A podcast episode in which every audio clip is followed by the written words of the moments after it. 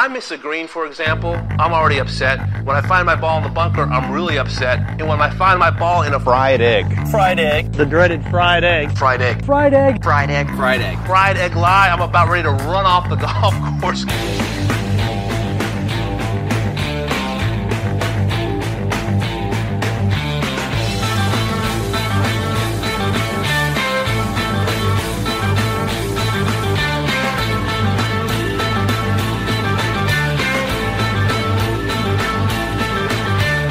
Welcome to the Fried Egg Podcast. I'm Garrett Morrison, and today we are talking about Full Swing.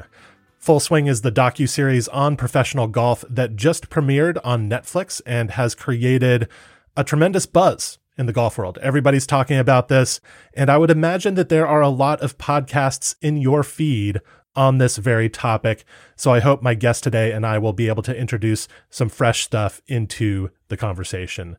But right off the bat, I just want to say that it's really exciting, I think, that professional golf is getting the Netflix treatment. There's real potential that it will attract new interest in golf and deepen people's appreciation and understanding of the game and some of its characters. And it's just a huge accomplishment that it got made at all. So, congratulations to Chad Mumm and Paul Martin and the whole production team there. So, with that said, my guest is Megan Schuster, who is an editor and podcast host for The Ringer. Megan has covered both golf and Formula One for The Ringer, so I figured she would be an especially insightful guest for this episode because Full Swing is more or less trying to follow the model of Drive to Survive, which was the is the Netflix docuseries that has done a lot to popularize F1 in America. I've been wanting to have Megan on for a long time. She's one of my favorite voices out there. So, really excited to have this conversation with her. So, let's talk about the issue of spoilers and when the best time to listen to this podcast might be. Our intention is to make this episode something you could listen to before or after watching all eight episodes of the Full Swing season. But we do talk about specific moments in the series. Now, the traditional notion of spoilers, I don't think really applies here because if you're listening to this podcast, you probably know basically what happened in professional golf last year. I would be shocked if you didn't know who won the majors, for instance. And, you know, the show is in some part about who won the majors. Now, there might be some people out there who don't want to know anything about what the Netflix cameras caught behind the scenes. So that's up to you. But basically, our goal here was to ride that line between giving a general overview of the show and talking about some of the most interesting specific scenes. Now, for a more in depth take on Full Swing, we at the Fried Egg have actually created a whole separate podcast. It's called Full Swing Thoughts, and it's hosted by Andy Johnson, Brendan Porath, and Joseph LaMagna. I haven't listened to every episode yet, but I'm excited to dig in because those guys are so smart and funny. Now, Full Swing Thoughts, this new show, is intended to be consumed after you've seen the series or as you're watching the series. Um, so it's a little more in depth, specific, and I could imagine that, you know, this podcast right here could be one that sort of introduces full swing uh, to you and, and gives you some some ideas uh, about our take on it and some discussion around that. And then full swing thoughts can really get into the nitty gritty for you. You can find Full Swing Thoughts wherever you get your podcasts. And there's also a link to the feed in the show notes for this episode. So check that out. And without further ado, let's go to Megan Schuster. All right, so Megan Schuster. Do you go by Meg? I, I go by Megan, um, but my social media, I signed up for it when I was in high school and it all has Meg on there. So I, I get called both pretty often at this point in my life and fine with both, but I, I generally would introduce myself as Megan. Okay. Because I feel like sometimes people see a Megan and just automatically start calling her Meg, which uh, yeah. you know isn't isn't always wanted. We do have a Meg in the fried egg, so uh, happy to keep you as a Megan.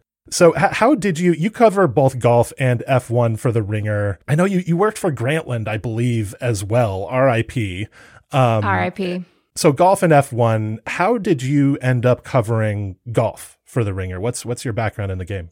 Yeah, golf was a little bit of a happy accident. Um, the Ringer started in 2016, and we just didn't have a whole lot of people on staff who either loved golf or had the ability to cover it. We have a lot of golf fans on staff, but most of them are, you know, heavy into other sports, other major responsibilities. They didn't really have time to kind of follow it in that way. So I think it was ahead of maybe the Ooh, either 2016 or 2017 Masters. They asked me if I was interested in writing about it, and I just kind of jumped into it from there. Um, I've always been a big golf fan. Um, horrible golf player, so uh, I always feel like a little bit of a fraud when I talk about golf. Listen, um, join the club and write about golf because it's the whole game thing does not come naturally to me. Um, but yeah, one of my favorite sports to watch, um, and has become one of my favorite things to cover too. Cool. And and you've also been getting into F1. You sometimes co-host or host the the Ringer F1 show as well. And that's relevant for the current discussion of golf and the Netflix documentary because of course they're sort of trying to follow the F1 Drive to Survive model where there was this very popular F1 docuseries about the sport and a lot of people ended up getting into Formula 1 because they watched that documentary and were sort of fascinated by it. So, did you get into F1 through Drive to Survive? Were you one of I don't I don't know if there's a name for uh, that that that generation of F1 fans, uh, but but I'm I'm among them. Are you mm-hmm. among them as well? I am, yes. I it was one of my kind of COVID lockdown shows. I'd had multiple coworkers recommend it to me, and um, it was just something that I never really thought I would enjoy. I've never been a big racing fan before in my life. Like, wasn't an IndyCar gal, wasn't into NASCAR, so I kind of thought it was pointless. And then, you know, in the middle of lockdown, we all have to find our comfort somewhere, and so I turned it on, and I got really heavily invested. Um, and then, yeah, now uh, Box to Box Films, which is the company that produces Drive to Survive, is now also producing Full Swing, the golf show, Point Break, the tennis show, and is yeah, kind of helping Netflix get into this sort of sports docu series territory. Um, but yes, I'm I'm definitely part of. I think they just call it the Drive to Survive generation.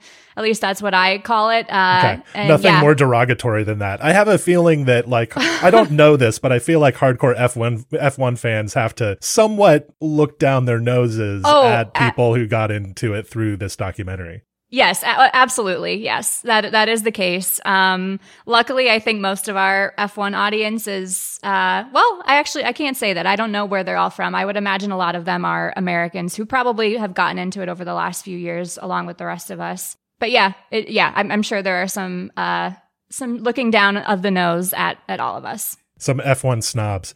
Uh, yes. So, uh, what do you think? I mean, just as a, a, way to set up how we're going to assess what Full Swing is doing, what do you think made Drive to Survive so good?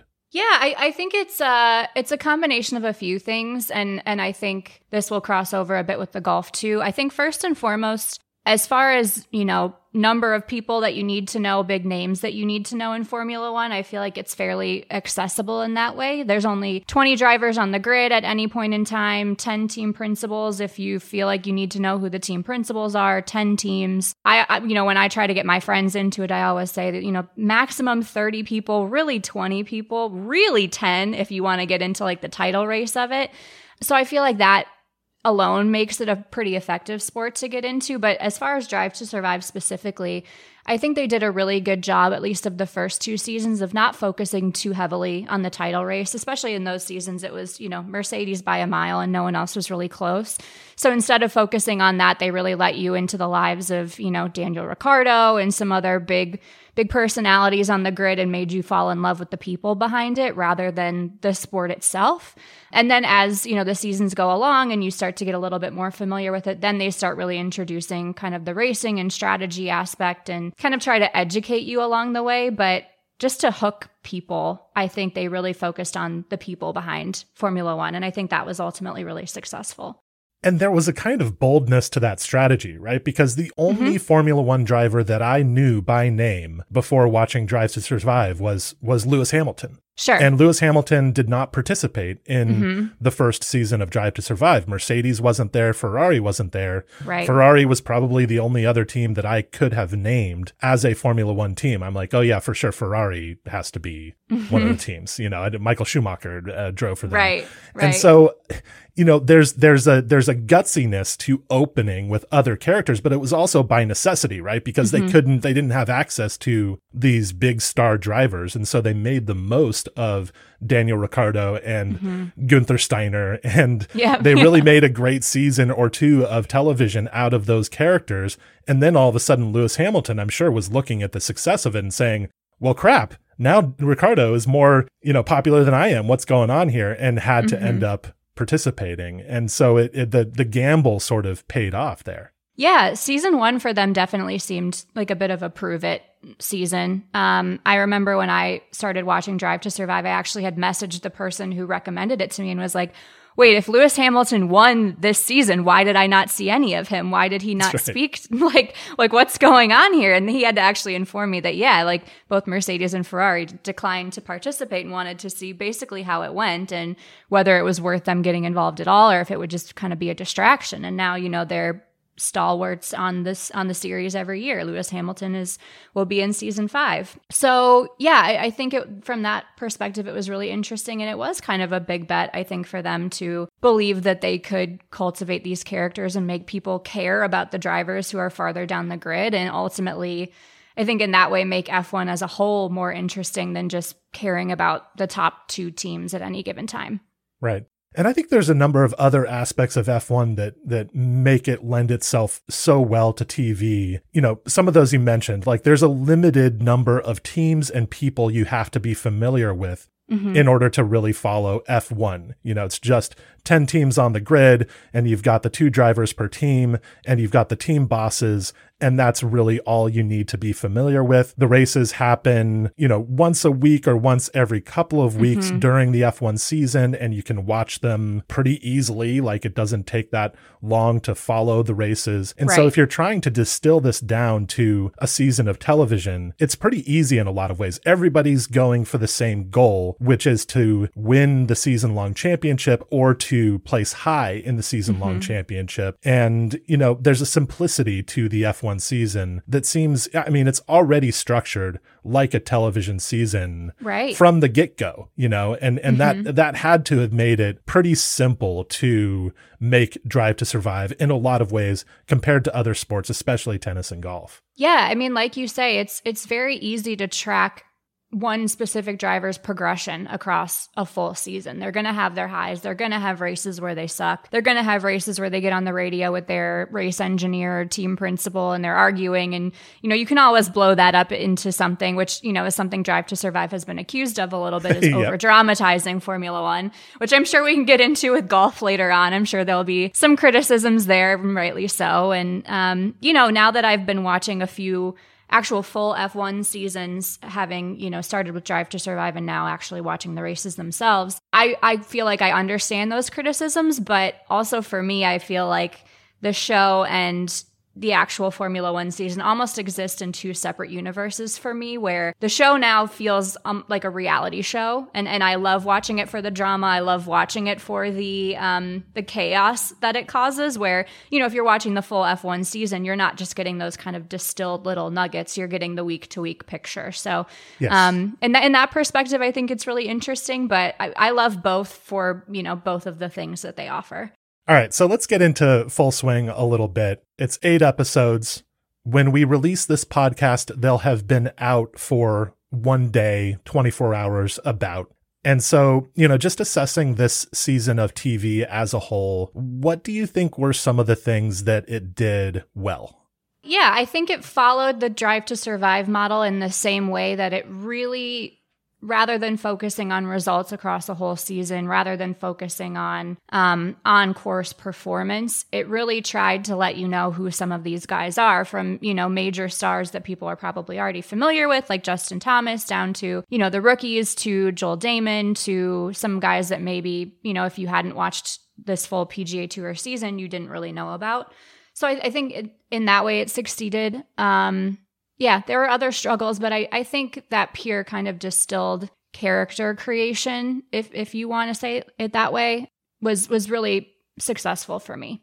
I thought the series did do some good, subtle character work in a lot of cases. And one thing that it was particularly good at was when a player was less than likable the series did a good job of sort of conveying that without Yes. being obvious about it. And so I think the episode that focuses on Ian Poulter, for instance, it it shows a lot of Ian Poulter's positive characteristics, you know, his his uh, great gift of gab, his Right. ability to describe things and narrate things in a way that not many athletes have, his uh, sense of humor, but it also portrays some of his brattiness and and Yes. and all all that kind of stuff. His his air of smugness and superiority, like it comes through really clearly Mhm. in in that show about him and maybe that's inevitable just because he was being himself more or less right, but right. but I thought that the show did a pretty good job of of showing that. And in some other cases where the characters were like less likable than Tony Finau, right? Who is who is maybe the nicest and most likable person on the PGA Mm-hmm. Yes. tour and comes across that way in the show. There you know, not everybody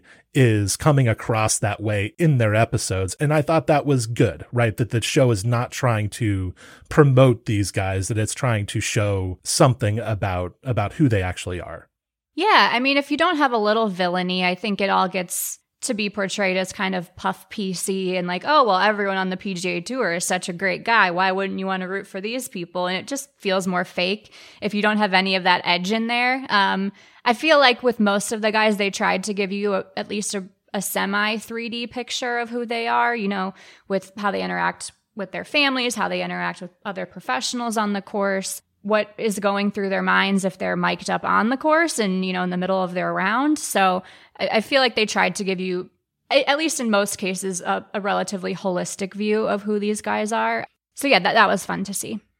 Who do you think which player do you think benefits the most image wise from their appearance in this in this uh docu-series? Oh for sure joel dahmen. And and i think that's for a lot of reasons. Like i i feel like you know i'm and I think a lot of people are just drawn to like the average everyday golfer who goes out there, tries their best. Like it, it's just very relatable from that perspective about his game and the fact that he will just openly tell you, no, I, I don't think I have what it takes to be the best in the world. I don't think I have what it takes to be in a major, um, or win a major, I guess. But I also found sort of his kind of mental struggles very fascinating and very illuminating and that air of vulnerability that I feel like can be really hard to get from professional athletes and he was just so open and honest about yeah like I this is something that I have to work on this is something that if I do ultimately want to win consistently on the PGA tour or be one of the top 20 some 30 some golfers that this is something I need to overcome and even his caddy saying like I don't know if Joel wants to be in the top 30. Like, I don't think he wants that pressure. I just, I always feel like with golf, something I love the most is getting inside golfers' heads. And that episode, I felt like, along with one or two of the other ones, really let you see the inner machinations of of how somebody goes out there and, and tries to do this every week. I agree. Joel's episode was great, and his relationship with Geno Bonnalie, his caddy, was really endearing, right? Uh, and and you know those guys are are very open with each other. They say "I love you" a lot, you know, and and they you know it, it is a kind of marriage, and they have a particular dynamic that is unique to the two of them. I also liked, you know, it's sort of a trope in these series to have the uh, the workout scene, right? Everybody, yeah. Oh, yeah. everybody gets the personal trainer scene. It's in, you know, Drive to Survive, uh, full swing. Just about every episode, we see Rory throwing a big medicine ball against a mirror. I don't know exactly how that works, actually, if you're supposed to be. It was a little medicine. concerning. Yeah. I was like, is that going to break? That seems like a, a hazard. I, yeah, was very confused by that. It looked really cool, but it just didn't seem all that functional. But uh, Joel Dahmen's personal trainer scene was a hilarious. It was almost like a parody of one of these personal trainer scenes in a sports documentary because he was just like, you know, like he was like, I don't want to do this. Can you can you please give me some things that make me look like I'm not a complete goober? And and he's mm-hmm. just sort of suffering and hating it. And and I just loved it. I like it was it was really real. Well, and his pregnant wife being in there with him, basically talking trash to him and saying that like she was doing a better job than he was. I was And like, he- this and she was, right? And she, She was, was- yeah. She wasn't lying. It was just, yeah, really incredible television. Yeah, that was great. So another player that I think oddly will sort of benefit from his appearance in this series, you know, and oddly because he is not really the subject of one of these episodes, was Joaquin Niemann, who hmm. appears most in Mito Pereira's episode or Mito Pereira's segment of his episode. Joaquin Niemann has gone to LIV. Right? He Yes. he he is now on uh, the LIV Golf Tour. The series doesn't really touch on that. It shows him as sort of Mito Pereira's friend, and you know, in a weird way, like he's not in the series very much, but it showed me something different about Joaquin Niemann, who I've sort of regarded as kind of a buttoned up, very organized. Uh, withdrawn for the most part, uh, very talented young golfer. Yeah. But in his appearances in in these scenes with Mito Pereira, he kind of like had a little bucket hat on, and he was sort of being the funny guy, like the party guy. And he's really skinny and little. I, I got a new perception of him as the guy in the friend group who's sort of the jester, and that to me made him made him charming. It's very much a sidebar in the series, but some of these players, some players sort of appear here and there and don't really become the subject of an episode. And some of those appearances would seem to be beneficial to them, I guess. Yeah, I, I'm with you. I think Joaquin came did come across very charming. I, I also thought it was very sweet seeing how he kind of supported Mito when he started doing better than expected during the PGA championship and how he was, you know, trying to give him some advice, trying to help him stay relatively calm and locked in. And even how he was walking alongside, you know, Mito's wife and trying to give her some perspective on holes. And, you know, on the 18th, when he has his meltdown, Joaquin is there behind the green talking to his wife, saying, Oh, you know, this isn't actually for par, this is for birdie. And, you know, just, just like trying to support them through it. I thought, um, was sweet and it's it's sweet to see like you know kind of the genuine friendships i guess that form on tour because mm-hmm. we're exposed a lot to you know the justin thomas jordan Spieth, rickie fowler triad and and that's all well and good but there are so many other relationships out there that are really important and i i liked seeing that a lot Yeah, the guys from South and Central America on tour are really tight with each other, and we don't get much of a portrayal in that in mainstream golf media, be- partially because of the language barrier. But this, Sure. you know, the Netflix series was able to break through that a little bit and speak to Mito's wife, whom Mito describes as little but charming, which I thought was hilarious. She's little, but she's charming. Um, like those are two mutually Like, exclusive exactly- things yeah It's like- like, oh yeah. she's short so I she can't I know be very funny her. Yeah, exactly. When you, Well, I guess when you look at her, you see a little person, but she's actually quite charming. I guess Um, Mito is pretty tall as, as far as golfers are concerned. So maybe That's that's, what he's referring to as their height difference. I don't know. But yeah, that was very interesting. So, um, any players, in your opinion, who did not come off well? Yeah, I, I don't know if I feel like he didn't come off well or just we didn't really see any kind of real personality with him. And that was Colin Morikawa for me. Um, Yes. I felt like, you know, you know, it doesn't help when you're in an episode alongside Tony Finau, who is the most personable golfer on the PGA Tour, and you see him as, you know, such a family man. He has his whole, you know, group of kids following him around on tour. He's there, you know, supporting his wife while she's going through the death of her father, and you know, it, no one is going to come out looking like, you know, an angel next to that, but um, he just didn't seem like he had very much to offer. Like, really, what we saw from him was, you know, kind of him and his dog on his jet, which was fine. Um, and then his meeting with Adidas over clothes, which like it, it was like a totally fine thing what he did when he was you Yeah, know kind yeah. of trying to pick out his outfits. Like you want to look nice when this is what you do for a living, but when that is sort of your portrayal up against Tony Finau, it just didn't come across really great to me. It didn't change my opinion of him, I don't think, but it also didn't make my opinion of him better.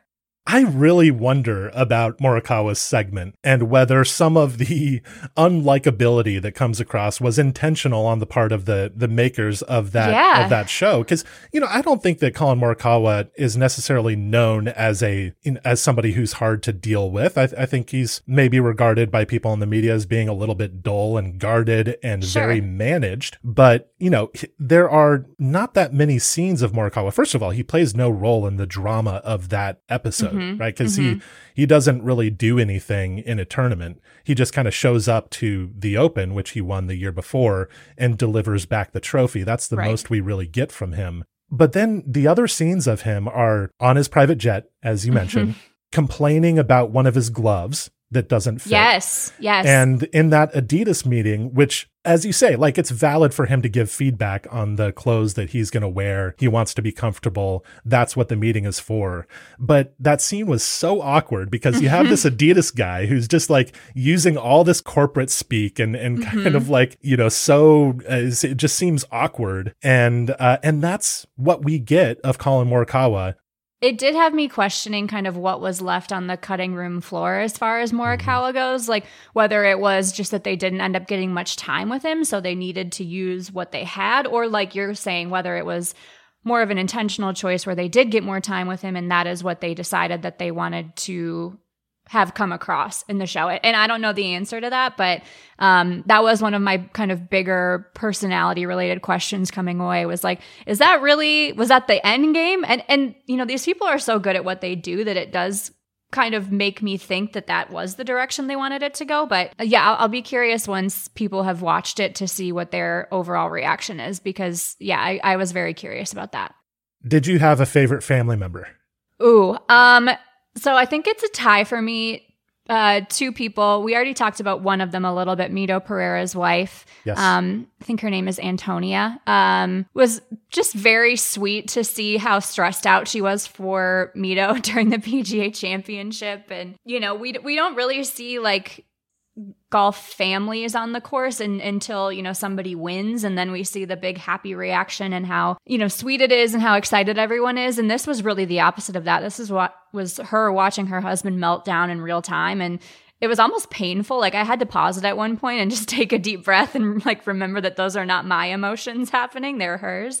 Um, but it was it was tough to see her go from you know so excited over the friday and saturday to so so down and trying to be there for him on Sunday. Um, I thought she was great. And then I also, he had relatively limited time, but I found Matt Fitzpatrick's brother, Alex, very funny and very Yes. relatable. And, and, you know, Matt Fitzpatrick is someone who can be a little bit sullen or a little bit more reserved. And I don't feel like he shows a ton of personality all the time. Um, but Alex was like the total opposite and totally made up for that. And I felt like he helped show a different side of Matt too. So I, I liked both of them a lot.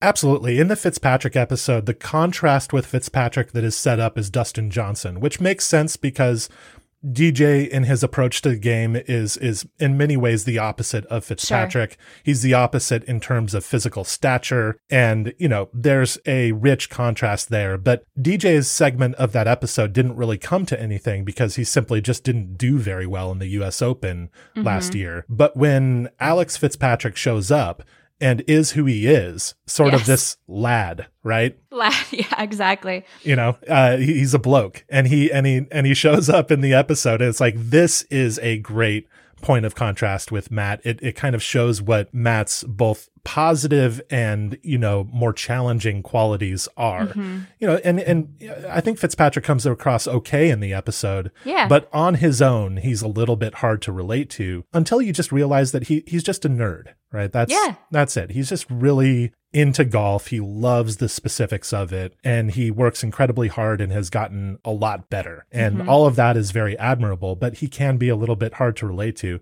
i think his Yes. brother is the is the bridge there for sure I I agree. The the one thing that I or the, I guess the other thing that I was excited that we got to see in the Fitzpatrick episode was all of his old notebooks because that that was sort of the talking point around him, you know, coming out of that US Open was he's written down every golf shot he's ever hit since he was I, I forget how old, 15, 14. And I was I was always like is is that real? Like like you can say that and that's fine, but seeing all of those notebooks that he still had stored away with his family, I was like, "Oh, okay, this this really is you." And then when he and Alex were talking on the range and Alex was like, "Do you actually write down every shot that you hit on the range too?" And he said, "Yes." I was like, "Oh, okay, you you are. That is just your mindset. This is not for show." That was which is crazy to write mm-hmm. down every shot you hit on the range that's just Right? that's kind of another level. I mean, a lot of players keep track of every shot they hit on the course, but I'm not sure how many are out there uh, taking notes on the range. Uh, another shout out for a family member I have to give is uh, Sahith Theegala's dad, who is just a sort of a ray of light. And, uh, Yes. uh, and, you know, Sahith is, is very likable on his own, but it's kind of clear where he comes from and, and some of the qualities that he has when you, when you meet his dad. Um, there are talking heads in this series, right? Uh, there are people who sort of help contextualize things and narrate things that the players themselves are not uh, able to, you know, sort of explain in an effective way themselves. We have Sean Foley, we have Amanda Renner, we have Dan Rapaport, we have Dylan Dethier. I think all of them did quite well. Any of those that you thought sort of stood out as ones who might want to return and, you know, take on that role again? Yeah, I mean, I will say all the talking heads have a, a relatively difficult job in this show because, you know, similar to Formula One, they're trying to explain to you the rules about what happens. They often have to go into detail about, you know, what a golf tournament entails, all four rounds. I think they had to mention multiple times throughout the show how the cut line works and how many players are advancing and the fact that you don't get money if you don't make the cut and all of that. So it, it's not easy to be, I guess, super interesting with this stuff but um, i thought sean foley was was great. I, I, liked his perspective a lot. I felt like he was very personable and, and maybe this is just more what he got to weigh in on. Um, but but i liked his perspective a lot. I also i always love amanda renner so i, I was yes. really happy to see her on that. I thought she did a great job. I hope they gave her like uh, an honorary executive producer credit or something mm-hmm. because she was given the hardest job, I think, of any of the narrators in this series. And that was to tell us what a cut was. Yes. What birdies and bogeys were. She is often gone to to you know do those explainers for mm-hmm. new people to the game and that is such a hard job to do effectively and, you know, she might be the most professional person in golf media. She pulls mm-hmm. it off. She does it with a smile, with good energy and, yes, and, yes. and makes it pleasant to listen to. So it's not annoying. Um, mm-hmm. favorite random scene or moment, uh, that stands out to you. There are a lot of little micro scenes in this, uh, in this series. Uh, are there any that, that sort of uh, stick in your memory? There are like five that I think I could call to mind from Brooks Koepka's episode alone. That that is coming out of this show, really the episode that I think is going to stick with me and the one that I found most overall illuminating. Um, and, and the moment that I will remember most, I think, is you know, he just didn't perform very well in a tournament, had some disappointing results, and was coming back to his home in Jupiter. And his, you know, fiance was showing him some clothes she was going to wear, I'm guessing on her bachelorette or, you know, something pre wedding and he's sitting on this kind of like fluffy, oversized swing that they have in their house because professional golfers have swings in yes. their home, and, and that's fine and normal.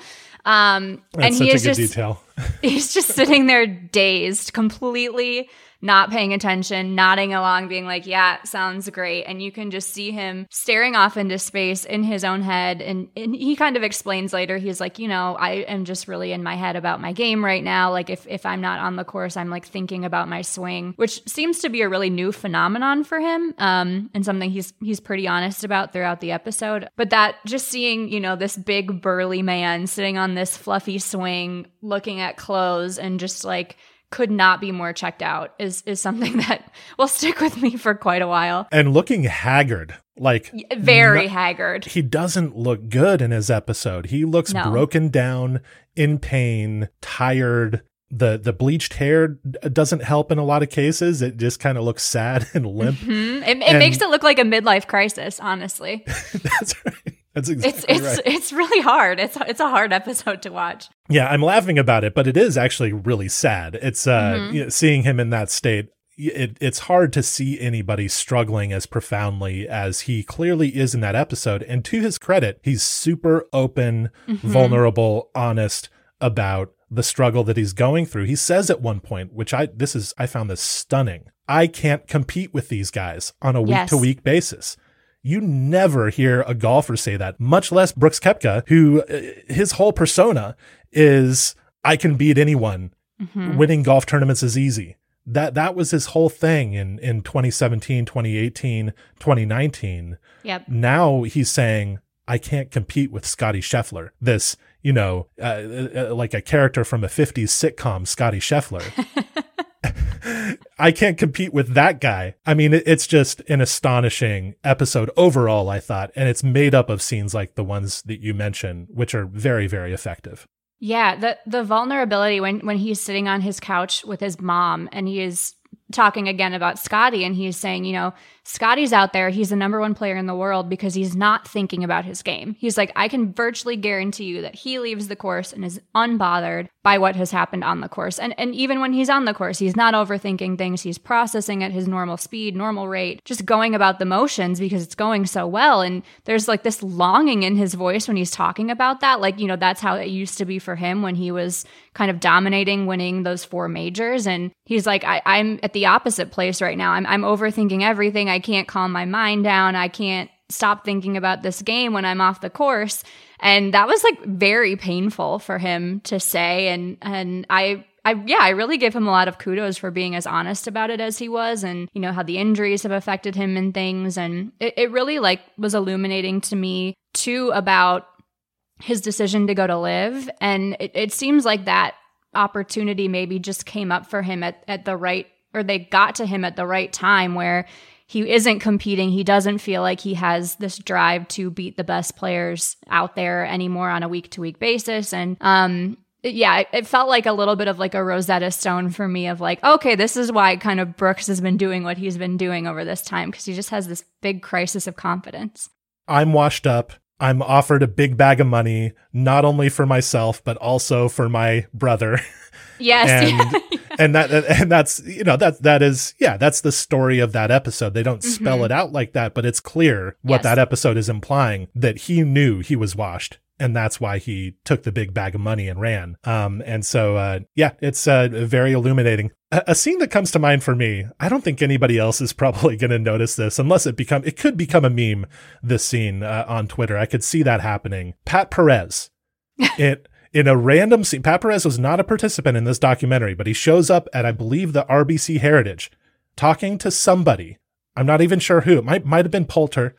He everyone's follower counts on Twitter, on on Instagram. Yes. Really specifically. He yeah, knows it, how yes. many people follow Rickie Fowler on Instagram. He knows how many people follow Phil Mickelson on Twitter. He was just pulling these numbers off the top of his head, not looking at his phone. This stuff is in Pat Perez's head. What's with that?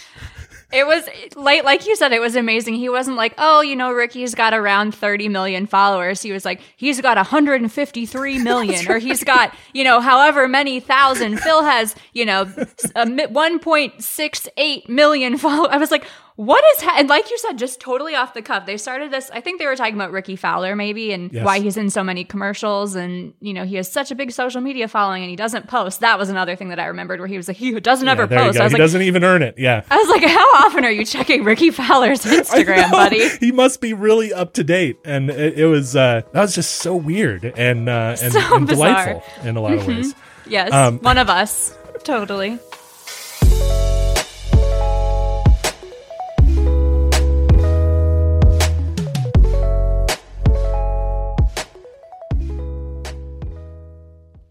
This episode of the Fried Egg Podcast is brought to you by Lumen. Lumen is a skincare brand for men with products that will keep your face clean while helping you reduce the signs of aging. One of the best bundles they offer is the Anti Fatigue Essentials Bundle, which includes dark circle defense, a charcoal cleanser, a moisturizing balm, and an exfoliating rub. The moisturizing balm has been particularly big for me. I, have I've tried some of this stuff lately. This is not something that I expected I would do or that I've done before, um, but it has really been helpful. And especially the moisturizing balm has sort of thrown into relief for me how dry my skin has been. Um, it's really kind of reduced that dullness and dryness, and it's made me feel more hydrated, made me look fresher. Uh, my wife has noticed the difference, and uh, I've noticed the difference. I've, I've felt a lot kind of healthier in that specific way. Thousands of others trust Lumen with their skin because it just works. It has over 5,000 five star reviews. And Lumen is so confident that their product works that they are offering a 30 day free trial. Getting started is easy. Go to lumenskin.com, take their two minute online quiz, and they will recommend the right products for your specific case. Plus, Fried Egg listeners will get a free gift with the code TFE. For a golf audience, this is specifically relevant stuff because sun exposure, like you get when you play a round of golf, can increase and accelerate the signs of aging. So go check out Lumen at lumenskin.com and use the code TFE. All right, back to the episode.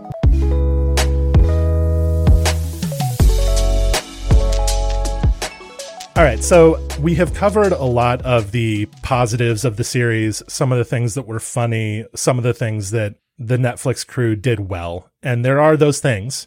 What do you think were some of the difficulties that this show faced in covering a season of professional golf? What is tricky about the subject that this documentary tried to cover? I think there are a lot of things. I think, you know, like we've kind of mentioned already, just the sheer number of tournaments, the fact that each tournament is four days, the fact that not everyone is at the same tournaments. And it's just difficult to create kind of a consistent story arc across a season.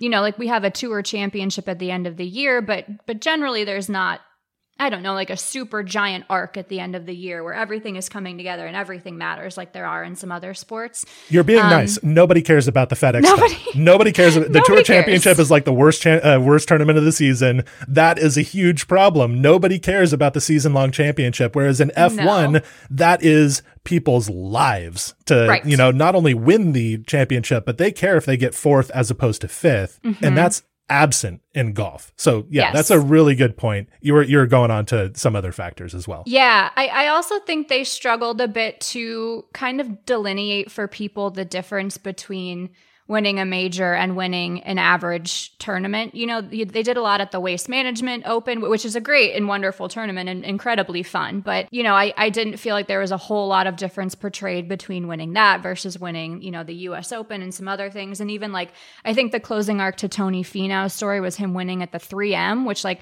I live in Minnesota and I love golf, but like the 3M, very few people care about the 3M. So so that was a little bit difficult for me, um, knowing what I know about golf, and, and and I'm trying to come at this with like, okay, this is primarily you know, they're trying to mix it in for people who do know golf and for people who don't, sort of like drive to survive. And so I'm like, you're going to have some hiccups there. I think the biggest thing that I had an issue with too was um, the LIV stuff. And I felt like a lot of this series was billed like they were going to really kind of dig into the controversy and really try to show some of the tensions that were happening. And, you you know they interviewed a lot of the LIV guys like Brooks, Dustin Johnson, Ian Poulter, all of that. I, I didn't feel like any of them were necessarily very interrogated on their decision. And I, I'm guessing some of that has to do with the fact that, you know, this show is related to the PGA Tour and, and it, it's hard for them to like objectively come at someone and be like, why did you join? You know, what what about all of these, you know, deeper issues? Like when you say that, you know, this you did this for your family and for the money and you know, don't you think about X, Y, and Z? And they, they showed a little bit of the clips of press conferences where they were asked that, but it didn't seem like the producers themselves were really digging into that in any way. And that was something that I felt was kind of a failing. I that was something I was really looking forward to seeing in the show and felt like it felt pretty flat overall. Yeah, you know, I think that LIV was unlucky for this series in a lot of ways. Mm-hmm. And that's the opposite of what a lot of people thought last year when LIV was happening and people were yeah. like, "Oh my god, the Netflix documentary is going to be amazing. mm-hmm. This is mm-hmm. the perfect time to be covering the PGA Tour in a docu-series format." And I think that it was actually really unlucky that LIV happened this year because it threw a wrench in the works yeah. of what this season had to do, which was to introduce pro golf to a big audience. Mm-hmm. And clearly the choice was made that we need to do character portraits. Yep. We need to bring these players on the stage, introduce them to people, make them easy to relate to in some ways, try to explore a diversity of players. Like, you know, episodes six and seven deal with non white players on the PGA mm-hmm. Tour, which I think was really important for this series to do. And I'm glad that they did it, but it was, you know, it, it gave you an idea of how complex the task was of just introducing a cast of characters in the 1st mm-hmm. season, mm-hmm. I think they were always going to do a poor job of introducing LIV golf because, you know, LIV is sort of like golf fandom, you know, junior level honors course, whereas JT and Spieth is golf fandom 101. Right. And, and this series was trying to do golf fandom 101 the choice was to do these character focused episodes. What did you make of that choice overall? Just even beyond the LIV stuff, the choice mm-hmm. to go with characters rather than telling a narrative of the season or a narrative of the tournaments being played. Do you think it was a good choice to go with characters in, in this way? I think it's hard. I think, you know, as someone who binged all eight episodes over the course of a couple of days, it, it, did get a bit monotonous. The fact that it was all character studies, like it felt like there was a bit of a bingo card of like, oh, okay, we followed them to their house. Here's that scene doing something relatable. Now they're at this tournament and they're not doing so well and they're questioning, you know, X piece of their game or X thing that's going on in their lives. And then, you know, at the end, they kind of find some redemption or they don't. And, and that is what it is. And so that was a bit difficult. Um, I, I, will say, I, I think this is something that Drive to Survive did a lot at the beginning too, where they are kind of trying to introduce the audience to the people and to get you familiar with them. And um, figure out who you like, who you don't like, who is going to be someone that you want to consistently follow. And I feel like now Drive to Survive is just starting to get into more of the issue stuff. Like, you know, in this forthcoming season, they're going to address some of the car porpoising that happened last year, some of the cost cap stuff, some of the more intricate things that they, I don't think, would have touched with a 10 foot pole in the first season or two. So I'm, I'm trying to be like a bit charitable with my criticisms because I'm hoping that maybe Full Swing is trying to build up to that and kind of lay the foundation and give viewers something to build upon so that when they do, you know, get to more tournaments specifically and more, you know, wider scale events in the game that they're able to do that a little bit better. But yeah, it was definitely weird all the flashbacks to all of the different tournaments and, and it was jarring for me at times too. I was like, why are we doing this again? My feeling was that in Drive to Survive, characters would come back for multiple episodes. Right. Yes. They, you know, Daniel Ricciardo wasn't just in the first episode and then mm-hmm. kind of disappeared. He was there sort of a consistent presence more or less throughout the season, as I recall. And mm-hmm. I haven't watched it recently. So if that's not the case, then my bad. But, you know, one thing that sort of happens in in this series is that we meet Justin Thomas and Jordan Spieth in the first episode. We meet Brooks Koepka and Scotty Scheffler in the second episode, and we more or less don't hear from them mm-hmm. for the rest of the series. And so we don't yeah. get a sense for really what the narrative of their season was, unless we look really closely at the last episode and realize, oh, there's Scotty Scheffler. I right, recognize right. him. And so yeah, there's it, it, they they did make a choice there and it's an mm-hmm. understandable choice. Um it's also understandable because there's really no narrative to a golf season. I, I mean that's sure. maybe the real underlying problem here. There is a narrative to an F1 season. There's not a coherent story often in a PGA Tour season, and that's part of what these designated slash elevated events are trying to you know rectify uh, going forward. I, I, I suppose. So you know, I, I don't know if you like, obviously, you and I are pretty deep in the weeds on this stuff. We're not necessarily the only intended audience for sure. for this series. Did you get a sense, or did you ever think about whether this would be appealing to a non golf fan? That's a good question. I I struggle a little bit, I think, with the middle uh, middle part of this season. Um, once you get kind of through the Justin Thomas, Jordan Spieth, Brooks Koepka episodes, and those are names that household people may know. Um, it, it does get a little bit difficult in the middle part. Um, you know, with Ian Poulter, Joel Dahmen, Matt Fitzpatrick, Dustin Johnson. There's not a whole like Joel Dahmen is great and has a lot of great character. And you know, if people stick around for that episode, they will fall in love with him. But it is difficult. You're not getting a whole lot of like incredibly dynamic personality in there or or you know success on the golf course. And and I I could see that being kind of a point where you know with, without sort of a, a through line of a narrative arc of the full PGA Tour season um where that could lose people a little bit.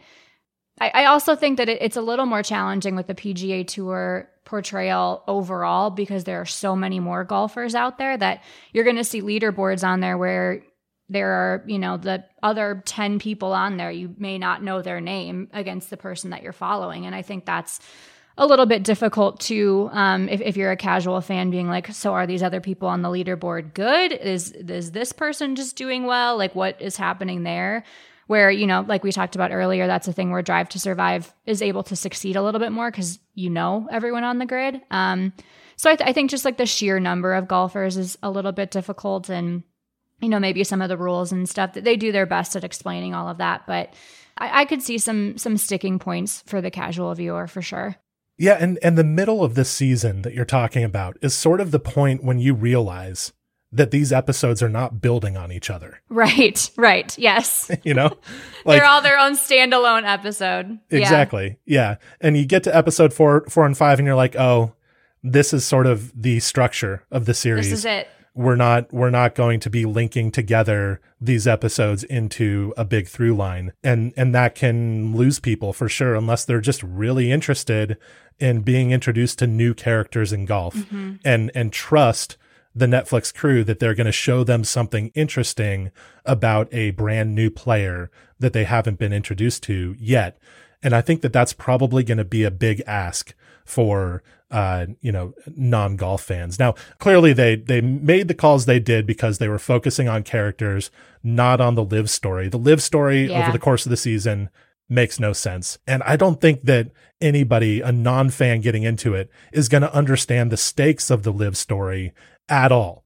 Nothing about it is really ordered in a way that that I can follow in this series, I feel like. I wonder if you reacted the, the same way to that. Yeah, I mean they they do a lot of alluding to LIV things without I feel like fully fleshing some of it out. Like, you know, some of the talking head folks that they had would say things like, "Oh, you know, LIV is trying to change the face of golf and this could have huge stakes for the PGA Tour." And and they don't outside of, you know, them trying to get people to jump to the LIV Tour, they don't fully address what the you know what the stakes are from a wider perspective you know?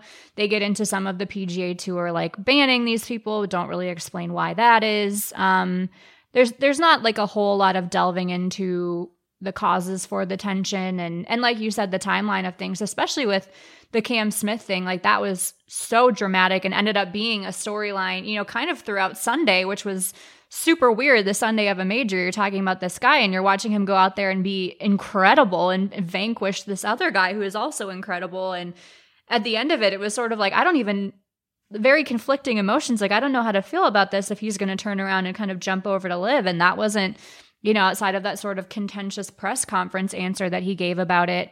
Um, wasn't super interrogated either. So yeah, the timeline of it was definitely weird. The the first LIV tournament I don't think they showed until maybe we got to the Dustin Johnson episode, which was like Right. five episodes in. So Yeah. all, yeah, all of that was very interesting. Yeah. In addition to that, I don't think we really learn in this series what the PGA Tour is.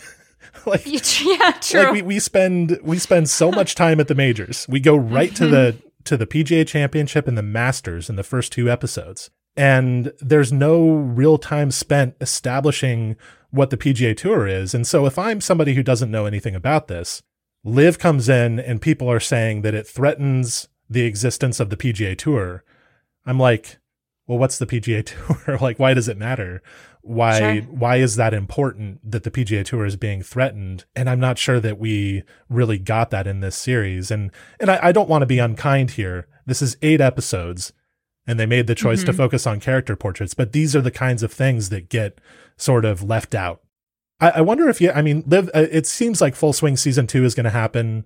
I, I actually don't know uh, a lot of specifics about this, but you know, if you were to have a wish list for what they would do in in the in the second season of of this series, what are some of the things that you would want them to address or you know just do in in season two of Full Swing? Yeah, well, number one on my wish list would be that they get Tiger, of course.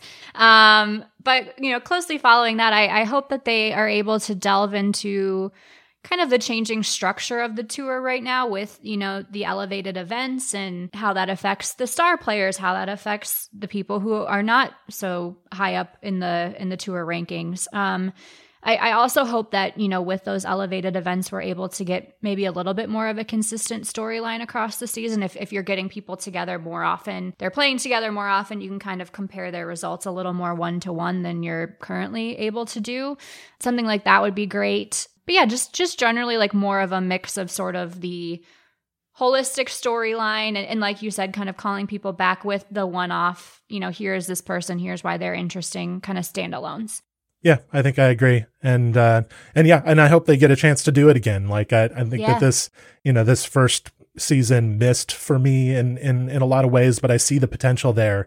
I think there's a talented crew behind it, and so hopeful that they keep to they keep at it and are allowed to keep uh, making it because there's there's obviously some potential in it. Um, all right, so Megan, where can people find you on Twitter, and and where what what sort of audio venues are you going to be participating in uh, this year? Yeah, well, you can always find me and all my colleagues at theringer.com. You can find me on Twitter at Meg Schuster. Um, you can also find me currently on the Ringer F1 show. Um, I'm hosting that for the next couple of months while the wonderful Kevin Clark is out on paternity leave. Shout out Um, Kevin, congratulations! Shout out to Kevin. Yes, many congratulations. Um, and hopefully I'll be on the show a bit, you know, throughout the F1 season after after Kevin returns too. Um, yeah, those are kind of my big things right now. Cool. All right. Thank you so much. Thank you.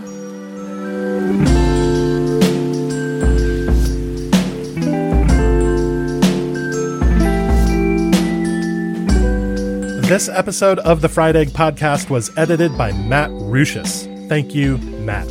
To support the Fried Egg, there are a couple of things that you can do. First of all, if you leave a rating and review in iTunes or wherever you're listening to this podcast, that would be super, super helpful for us. At a higher level, you can join Club TFE. Go to thefriedegg.com slash membership to see what Club TFE is all about. We offer a Club TFE blog. We offer weekly course reviews and ratings. We offer discounts in the pro shop. We offer early access to events. There's all sorts of stuff that comes along with Club TFE. We think it's been really fun so far. We just started it earlier this year, and we're really encouraged by how it's going. So join us in there, thefriedegg.com slash membership. And thank you, as always, for listening.